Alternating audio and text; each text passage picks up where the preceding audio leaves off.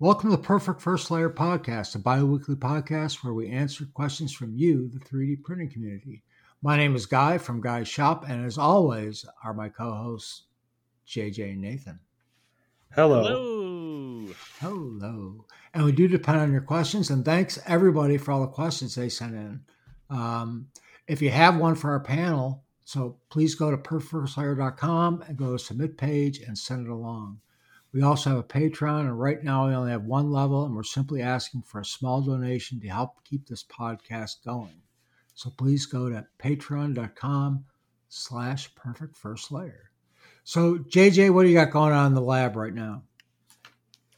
Nothing huge. I took a break over Thanksgiving week and now kind of getting back into the swing of things, starting looking forward to some Christmas prints ahead and uh yeah, that's nothing super exciting around here.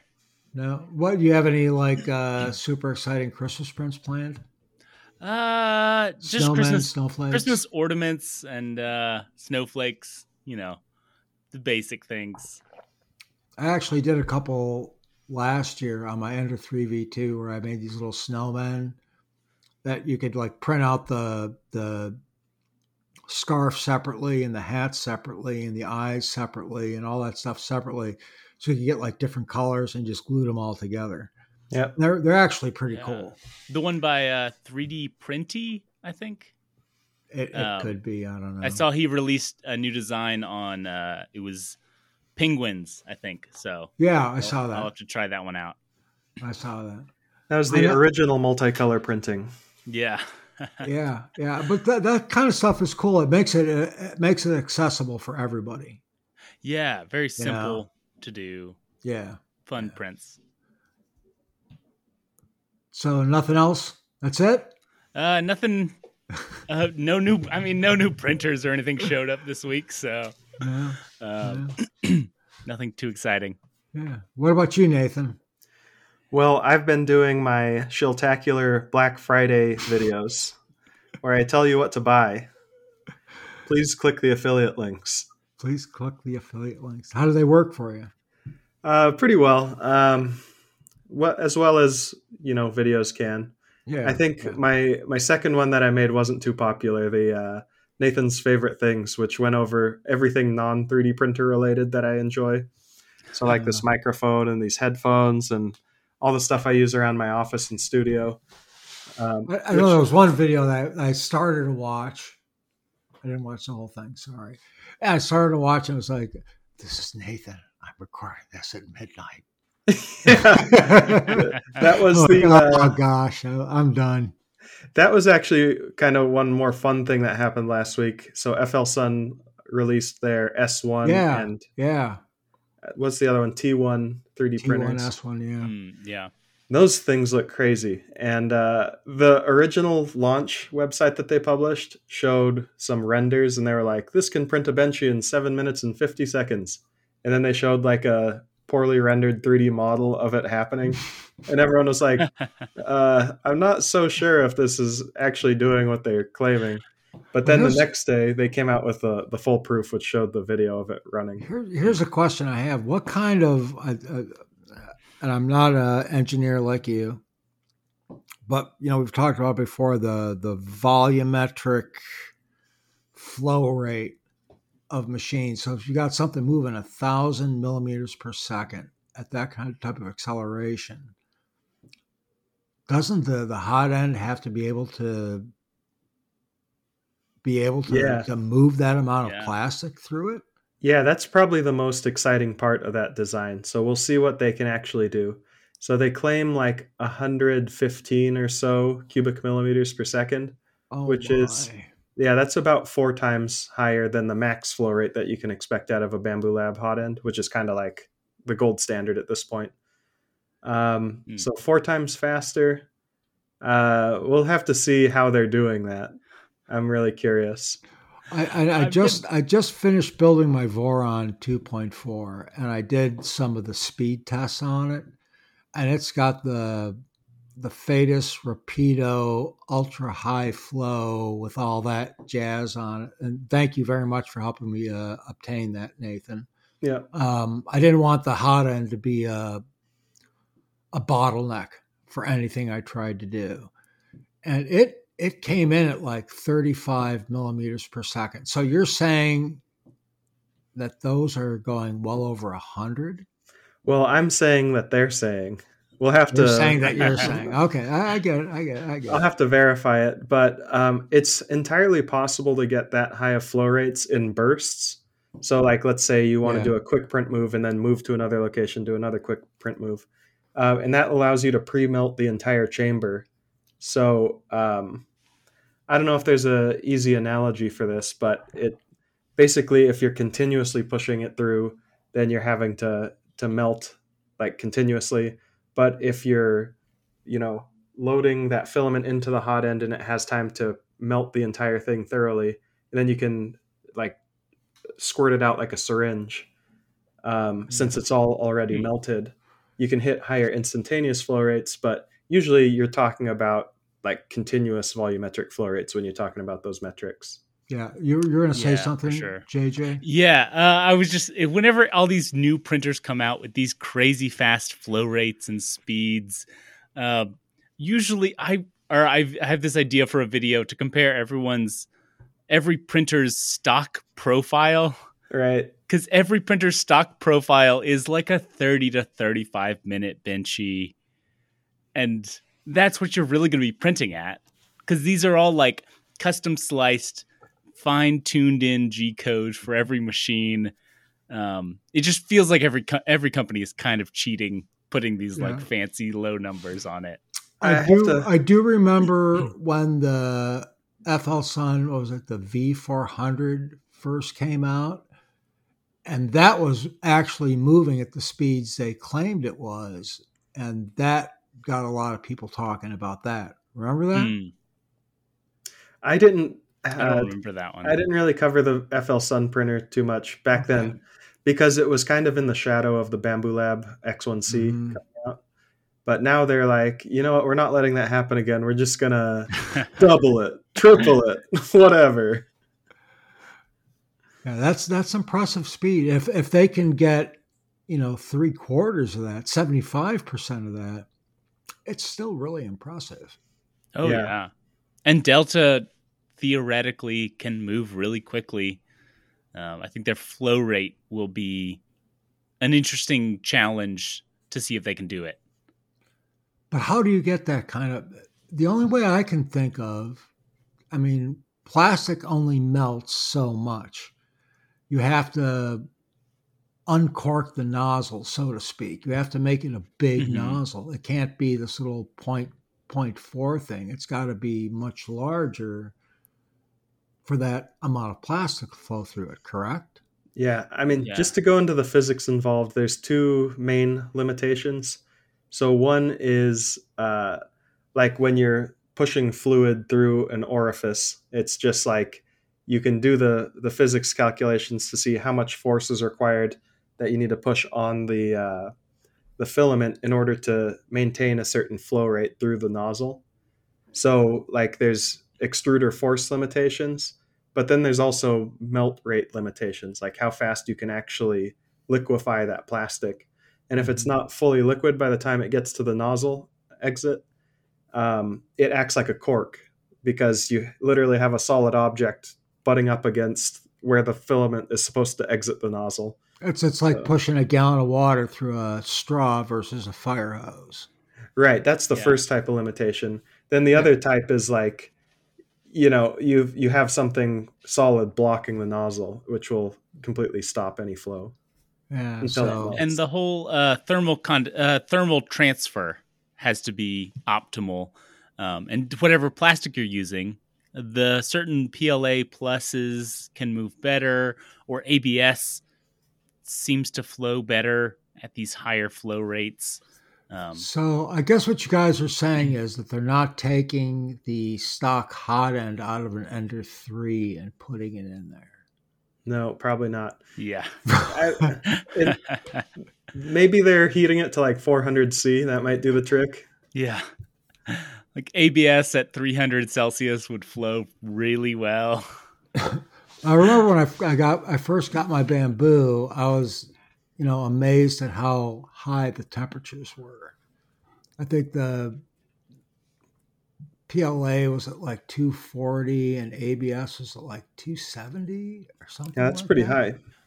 I Yeah. think it was that. I, I may be mistaken. My memory is not as good as it used to be, but That's I think it possible. was somewhere around there. hmm Um, so they're using like stainless steel nozzles. I don't know if any of their stock printers have brass nozzles. Do they?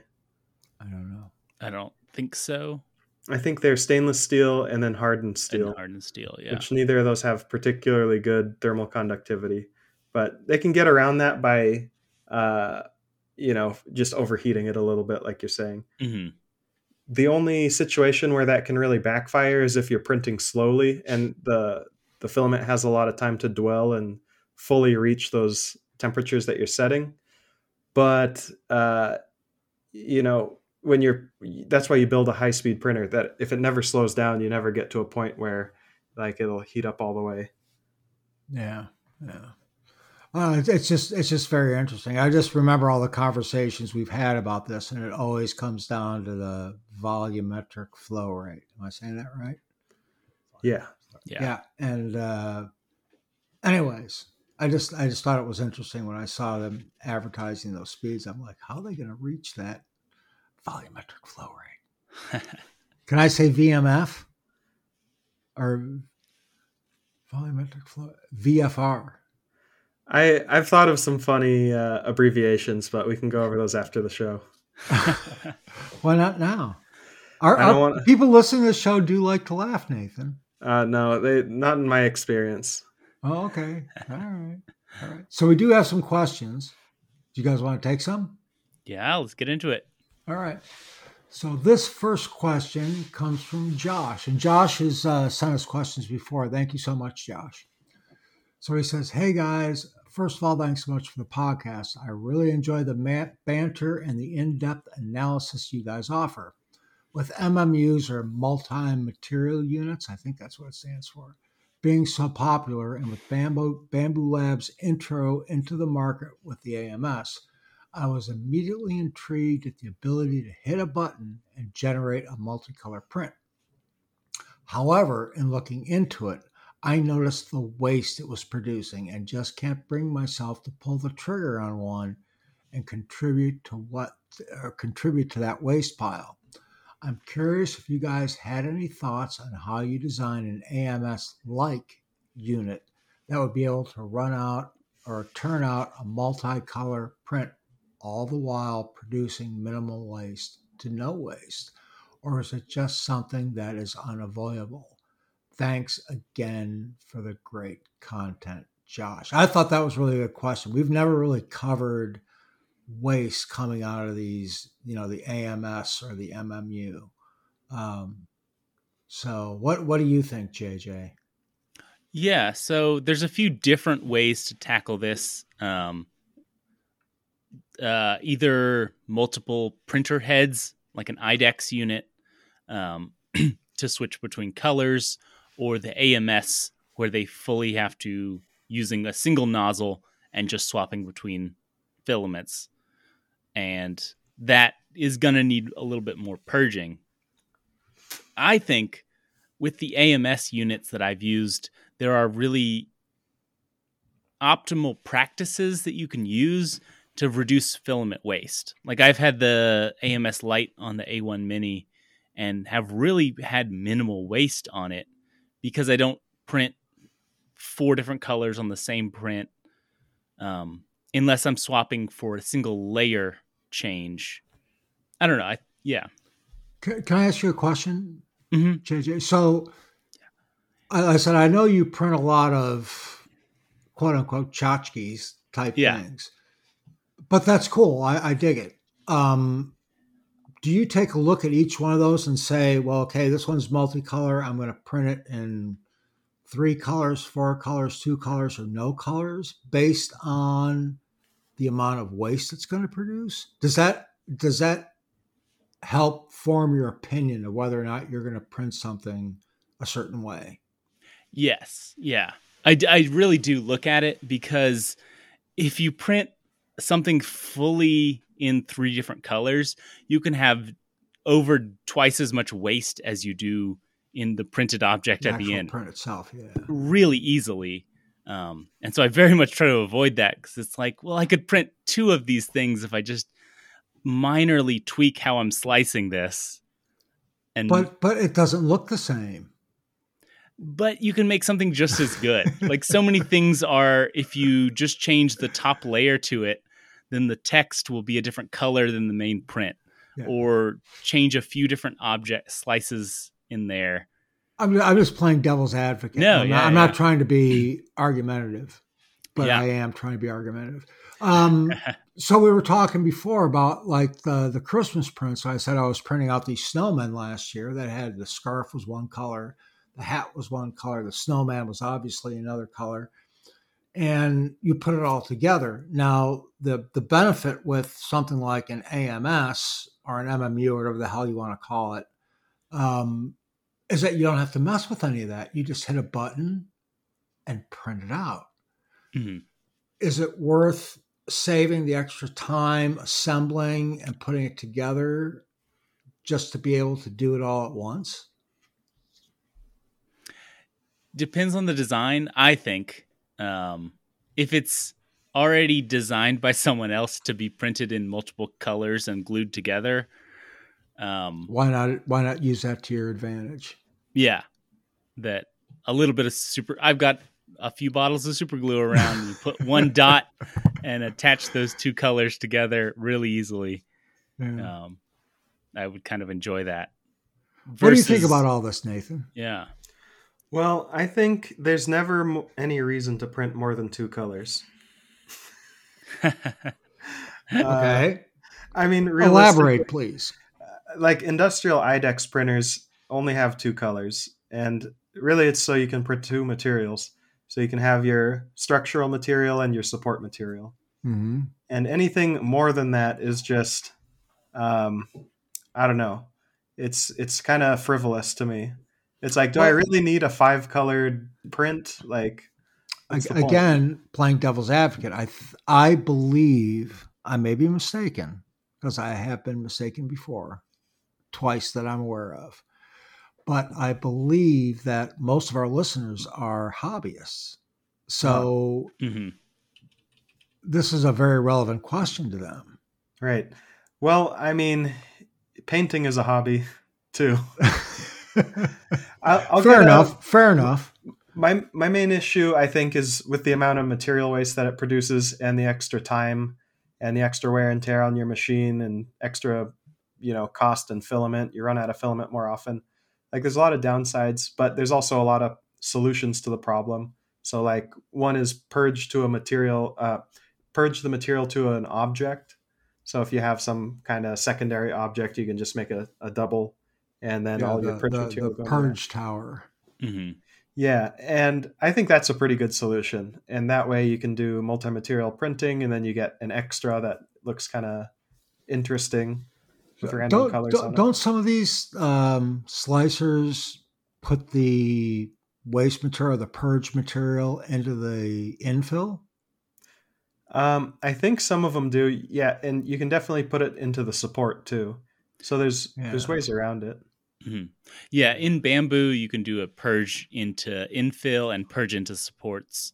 Um, and in general, I've found turning off the purge tower for the things that I do, at least, it has minimal loss in quality um, Yeah. to turn off the purge tower, and you save a lot of material doing that. Yeah, I would. I, I don't quite understand why it does the pooping and the purging, like like the purge. yeah, tower. I think it's purge and poop. It sounds like a disease almost. Yeah.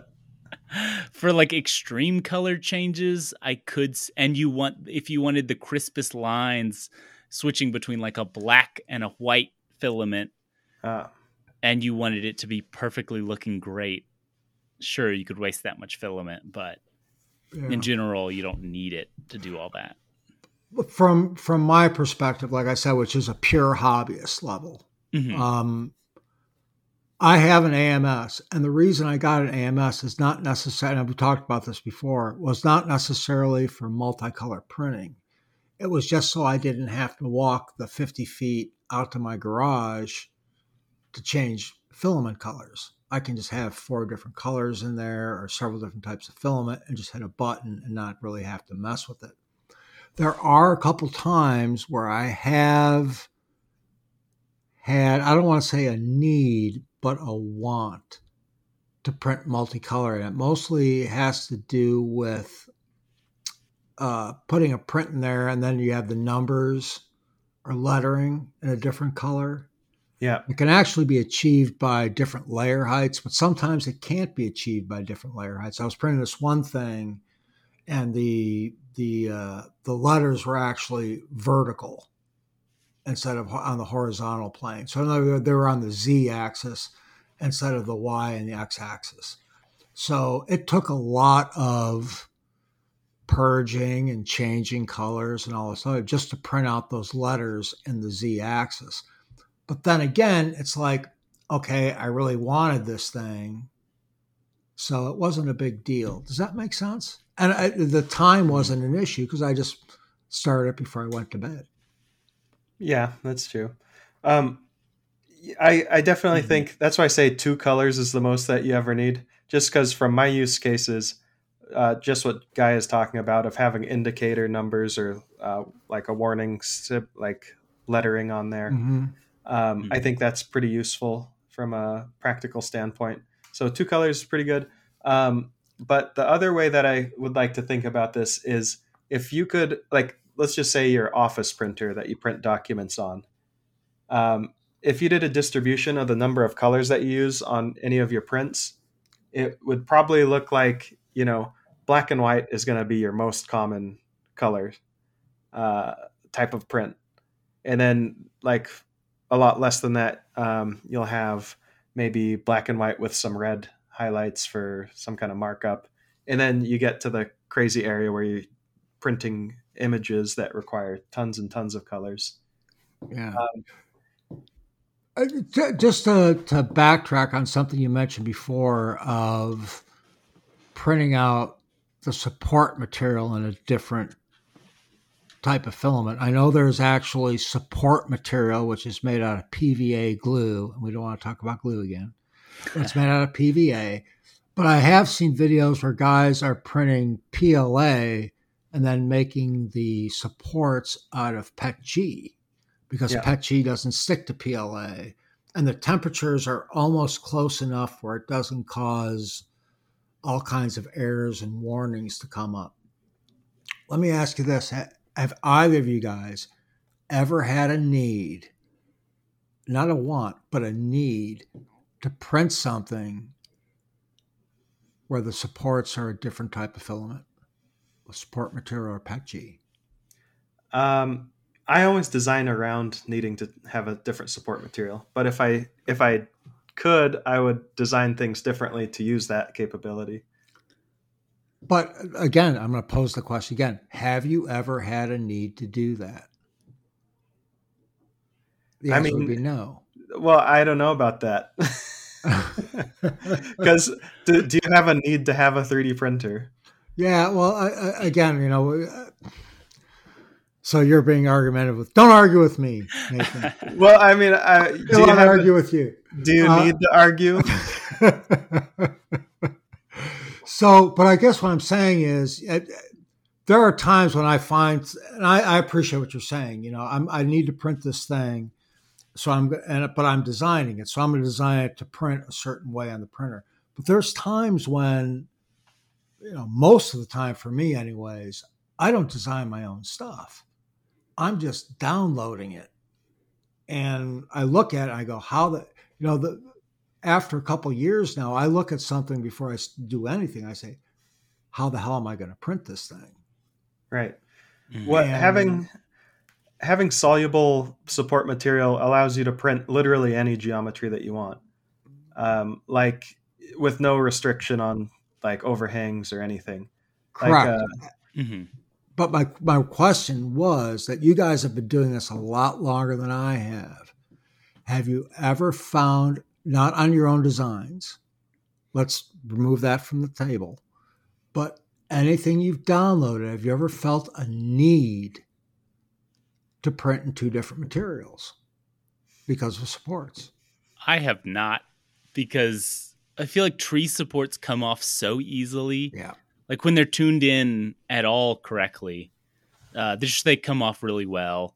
Um, and so I just don't need it to be in a different material and thus come off even easier. It's just uh no, it works great. You just use tree supports. I think a lot of the slicers now they have the you can really uh, fine tune a lot of the supports and even the normal supports. The stuff comes off. The support material just pops right off now. Yeah. It seems like. you're going to say something, Nathan. I'm sorry. Um, yeah, I think probably the big constraint would be what level of quality is acceptable for you. So, like, Yeah. I was interviewing FlashForge and they were showing off their WaxJet 3D printer that uses soluble support material to print things for the jewelry industry. And they need Mhm. like really small details and they can't have like chunks of, you know, filament dangling down or anything. Yeah. So for them, the value of having that higher print quality is worth the investment that's required to get that print quality. But for Mhm. hobbyists, especially, like I'm not going to pay an extra fifteen hundred dollars plus like an extra five hundred dollars per spool just so that I can get that last little increment of print quality. Hmm. I think Yeah. for most of us, having a little bit of drooping on the undersides is not that big of a deal. Yeah, I, I actually have a friend of mine. Uh, I, I have a friend of mine that does make custom jewelry as a hobby, and he's been toying with the idea of you know the the, the lost resin casting stuff and things like that to to to do his jewelry because the, the molding all that gold and everything, you know, all that gold. I shouldn't say it that way, but but making that stuff in the rings, there's a lot of filing and buffing and polishing that goes into making something that small. That's very detailed work, and 3D printing solves a lot of those problems for them. We've we've had a couple Mm, conversations about it. So I, I can see where that would be a need, not a want, Mhm. Right. if that makes sense.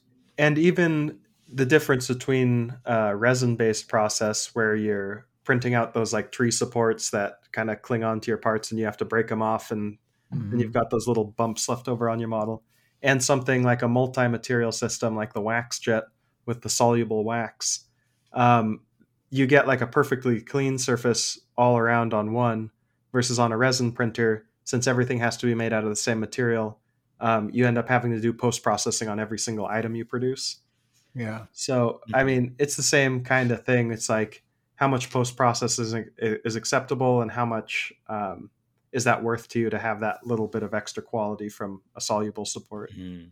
It's a good point. It's a good point. I don't see it being necessary for me uh, unless you know I'm doing engineering work at a company that can afford it. Then uh, that would be kind of fun. Are you saying you're Mhm. expensive? Well, um, I guess if if you're doing engineering work, that's expensive. So the, the reason I, I, I'm sorry I paused there for a minute because I had another question here. You, you brought up a, a point of post processing, Nathan, Mhm. which is another subject we haven't talked a lot about. Um, and this question comes from James, and one of the things he's talking about in this is post processing. So I'm going to bring that up right now. He says, I've read a little bit online about various methods of post processing of plastic prints to improve strength. Now, this isn't what we were talking about, but it kind of is. Toughness and reducing voids. I understand there is a way to use a type of salt that is packed tightly around a print to maintain its shape, and then the print is annealed at high heat. Have you guys tried this? And if so, what was your experience? To me, it sounds like a great idea, but most things, the devil is likely in the details. So I've watched a couple, you know, I, I talk about, we all talk about Stefan from CNC Kitchen, who does great technical videos. I've learned so much from his stuff. But he's done a couple videos on annealing and saw processes and all. Have you guys ever done anything like that? I haven't personally. I've watched the video though, and uh, just a funny note: I saw someone like really complaining and digging into St- Stefan in the comments, like he didn't use the right type of salt. It wasn't fine enough. Of course, it ended up Oh. bad. You know, if I had a dollar for every time somebody complained in my comments on YouTube, I'd be I'd have a couple bucks anyways. Have you done anything like that, JJ? No, I haven't. And it's one of those uh so I got some the metal filament from Protopasta. Yeah, I remember that. Um and so many comments on every one of those videos saying this filament is supposed to be annealed which it's not. This the the filament is not designed to be some there are some metal filaments that you're it's designed to be like put it in an oven and you melt away the plastic and you've got a solid metal part afterwards. The protopasta one is not designed for that. Can can for somebody that is not familiar with the process, can either one of you guys explain what annealing is? Yeah. Um, so annealing is when you take a part and you just heat it up and hold it at a temperature so that the internal stresses can be relieved. Usually, is the Mm, goal. Okay. So, So it, it makes it stronger, Yeah. or it increases the the strength between the layers. right. Um, or and both. the main thing is that uh, you're basically just heating it up enough that the internal stresses can just relieve themselves. Um, yeah. I'm not going to go there. right so you can imagine like if you some prints are curled when you're done printing them and it's like okay why is it kind of dished up like that Hmm. that's because there's some stress built up and stored inside of the part but by annealing it you're heating it up to the point where um, it almost liquefies it like you're just getting to the point where it's about to melt but that allows those molecules to realign and move to a equilibrium position Hmm. then So it it really- more like a It really Oh. doesn't make the, the the piece harder on the outside or anything like that. What it does is really strengthen the bond between the layers. Yeah, it does that um, as like a. There's like several things that it does, but that's one of them. Um, the is this a scientific fact or is this just what Yeah, this are is- surmising? this is well studied, Okay. um, and to get to get into the most kind of more complicated part of this, um, some materials are annealed to recrystallize the polymer, like PEI or uh, Ultem, they usually call it. You can print it and then you put it in an oven and bake it or whatever, and uh, it'll change its crystal structure and like become clear, and like you can see it happen, or maybe it Hmm. goes from clear to, to hazy when you're done with the process. what kind of what kind of temperatures does that have to to go at though?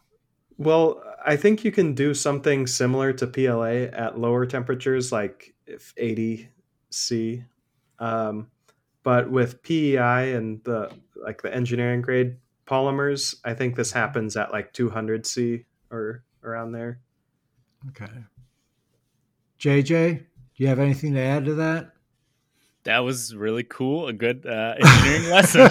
Oh yeah, And Yeah. If you, if you want to see awesome. crystallization happen at home, uh, a really common plastic is HDPE. It's what milk jugs are made out of. Oh yeah. when you heat that up, it turns clear because it's crystalline and it's like uh, nor- natural state. But when you heat it up, it uh, it becomes an amorphous material, so it it's clear at that point. So you can Oh, physically yeah. see it changing. Now, I uh, actually yesterday I'm going to promote something. Is that okay? Yeah, can- Yesterday, I actually uh, posted a video, my video of the review of the Qidi Tech X Plus three, X three Plus, whatever the hell it is. Yeah. the medium-sized one, and I don't go a lot into it because I don't know a whole hell of a lot about it. But it's got a actively heated chamber, and again, I'm going to bring up Stefan with CNC Kitchen, where he talks a lot about how the heated chamber, just that extra 20 degrees or so that you're getting in the actively heated chamber versus what would you just get from, you know, heat soaking the bed inside an enclosed printer, how much that adds to the strength of the piece. So that's a type of annealing, is what you're saying, Nathan. right. It's uh, a part that's printed in an actively heated chamber won't need to be annealed as much. Hmm. Okay. Yeah. Okay. because the whole point of annealing is, I mean, one of the main points of annealing is to deal with those internal stresses Yeah. And to improve interlayer bonding. Can and those stresses done- are caused by differences of temperature of like the print you're printing on top of has already cooled down Yeah. and you're putting hot material Mhm. onto cold material and annealing would minimize those stresses Right. Okay. yeah It's just like And- giving it a massage and it's all relaxed afterwards. So it's, it's just Yes, like yeah. normalizing the temperature between the different layers. yeah yeah. Yes. Um, Maybe. yeah. you- Yeah. Kind of. Kind of. Kind of. it's just like to simplify things because I, I, I I've only got the IQ of a rock. So I think these are. I mean, I'm out of engineering school. I have been for a while, but uh, these are the type of things that you'd learn about there. all right. that's fair. but enough. basically back to the original question uh, none of us have done annealing and you probably don't need to Okay, well, you always is also asking about post processing. yeah, yeah, yeah. Post I, have done a processing. lot of process- Yeah, go go ahead. Share your your thoughts. Oh, on, yeah, yeah. on I've that. done a bunch of uh, like sanding and polishing. I learned a Mhm. ton about sanding and polishing with the metal filaments from Protopasta. Um, they sell a pack of s- polishing paper, um, which goes a lot higher than s- regular sandpaper, um, and just a bunch of. Uh, it takes What- forever. It takes Did- forever to sand. Didn't you use like copper or was it brass? So it was uh, copper, brass, steel, and iron. Wow. and Uh, maybe a fifth one. I imagine the brass would be the easiest to sand, be the Um, softest. They're all mostly plastic still, Uh-huh. so they're all pretty similar polishing wise. okay. Um, I think they're fifty to sixty percent plastic still, so forty to around forty percent, thirty to forty percent metal, maybe if I'm Alright. remembering correctly. I remember seeing a video. I can't remember who did it, but they they talked about they were doing the copper one, hmm and the the copper oxidized, and it turned that really cool greenish gray color. Yes, and it looked yeah. like real metal afterwards. It was kind of pretty neat. Yeah, I've got a bunch of real rusty pieces on my Oh. desk. Cool. I think this is The JJ Cube. yes, um, and it smells like iron after you're done with it. It leaves that rusty smell on your hands. So it's So of the the post processing post post processing you're doing with that was mainly just the sanding. surface level. Yes, yeah, yeah, yeah. Yeah, bunch yeah, of bunch of sanding. Um, I haven't done a lot, man. I, Yeah. I, I, I think the only time I really needed to do it was a couple times I've done some resin prints, and that can leave some really nasty finishes where the Mhm. the supports are underneath. And I've sanded those back, but it sands so easy. It wasn't a big deal. It was mostly flat stuff.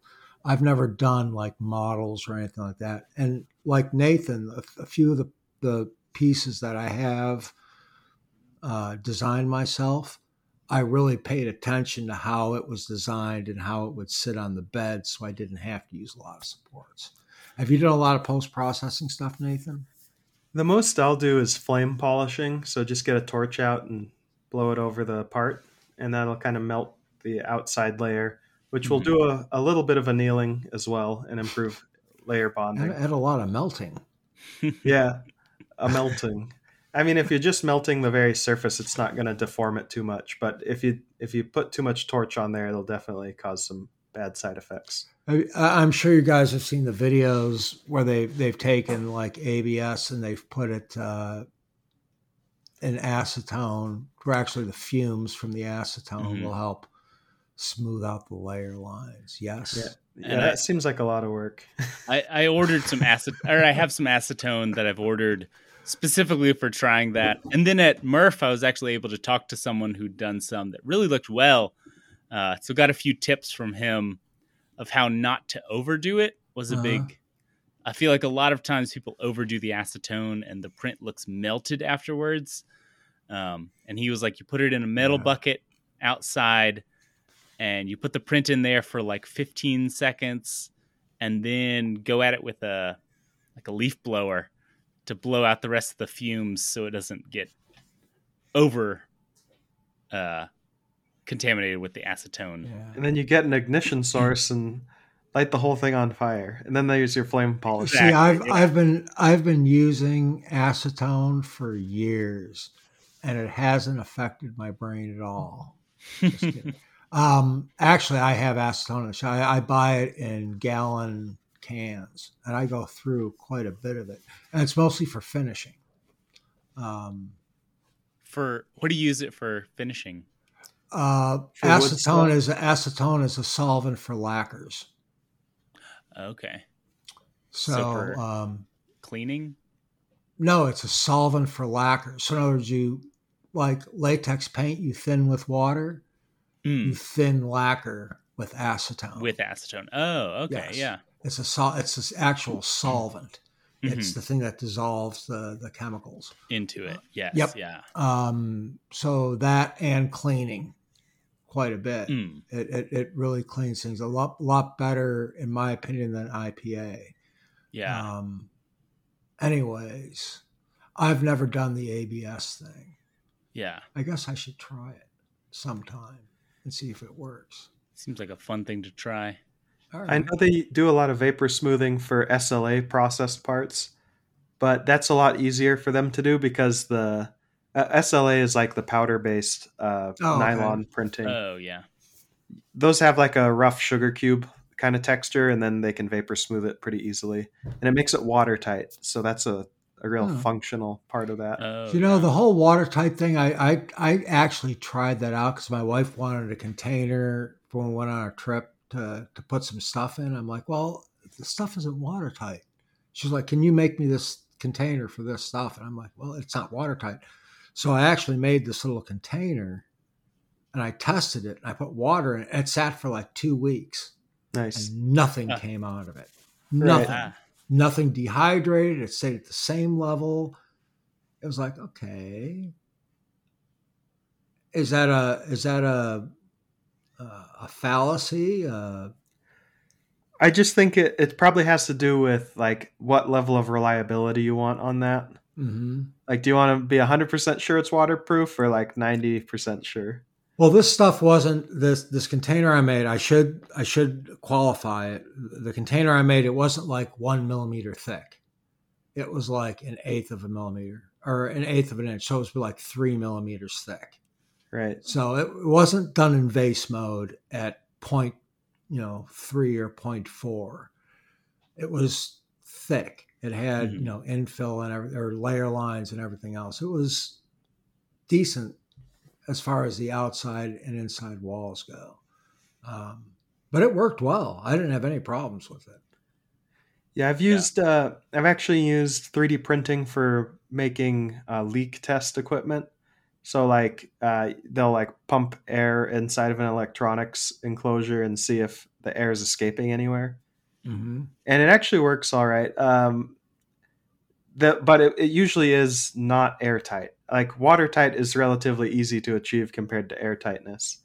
So, yeah, you if you need airtightness, then that's definitely something you can look at. We're really getting off in the weeds here, guys. so I'm gonna I'm gonna ask another question. I think we still have time. Is that okay? Yeah, let's do yeah. it. Okay, this question, I thought this was a really good question. This comes from Paul. It says, Hey, guy, I've been following you on Woodshop Life for years. That's my other podcast, in case anybody's wondering. The Woodshop Life on iTunes. and I got my new 3D printer a couple weeks ago, and I signed up as a Patreon of this podcast. Thank you so much, Paul. I appreciate it. So Paul asked us asked actually about three or four questions, and there's one question here as I, I really liked because we've never this another thing we've never covered on the show. He said, "I'd like to include some threads on printed parts so I can connect them using bolts. When I try to print my parts, threads are not clean enough to use. I designed them 0.01 proud to leave room for the bolt. I'm printing them with the bolt going through the Z axis." but the results aren't great. Any suggestions or reference to sources to get this figured out? That's actually a big question, but I don't know if it's that complicated or not. JJ, what do you think? So I use Blender. JJ rolls his eyes and goes, "Oh no, I'm first. no, no, no. I'll tell you how I do it. so I use Blender as my 3D modeling thing, um, and have learned most of my uh, the CAD like Blender stuff from the YouTube channel Maker Tales. Mm-hmm. Um, and I think he rebranded recently to Keep Making. Uh, but basically, he has some good plugins for Blender for adding in exact uh, threads into your 3D models. Um, a few plugins for Blender to make CAD-like modeling easy. So, in, in, in, reference to his question, you know, he's he's doing them in the z-axis or the up and mm-hmm. down, the vertical. Yeah, I would think that would be the way to do it. Yes, that's how I would prefer it done on I both had... the threads on both sides, both the yes. male and the female. Yeah. The male um, and the female. Yes, both both ends should be, I think, optimally on the z axis. Okay. I'm not sure exactly how much proud you need to make them off the top of my Point head. Zero one is pretty tight. That's pretty tight. These yeah. printers aren't. Net. I would go for 0.1 or 0.5 maybe.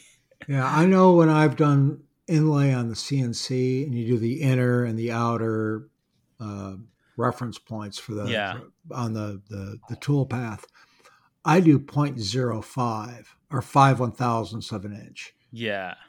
And that's a little bit thicker than, let's say, a sheet of paper. Mm-hmm. And that's still pretty tight. Yeah putting stuff in there. I can uh, 0.01 millimeters, if that's what he's saying is millimeters, that's even tighter. Yeah. I don't know if that's enough clearance. What do you think, Nathan?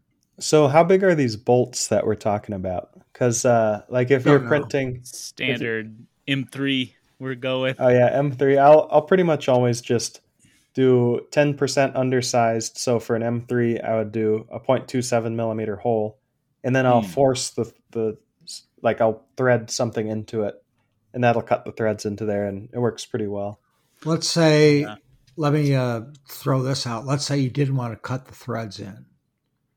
How much? Let, let's say, forget 3D printing for a minute, and this mm-hmm. is something you probably know, Nathan. Mm-hmm. How much tolerance is there between, let's say, a regular M5 bolt and the M5 nut to allow the threads to go into it?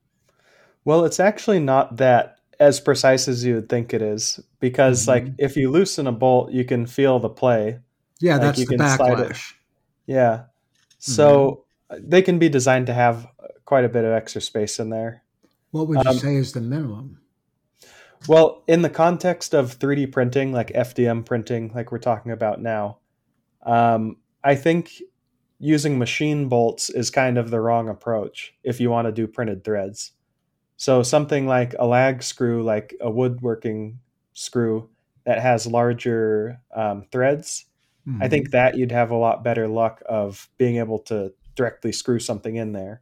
Because of the higher thread count or the lower uh, thread count? Right, because the individual threads are larger so that yeah. your minimum feature size for your printer can actually produce them.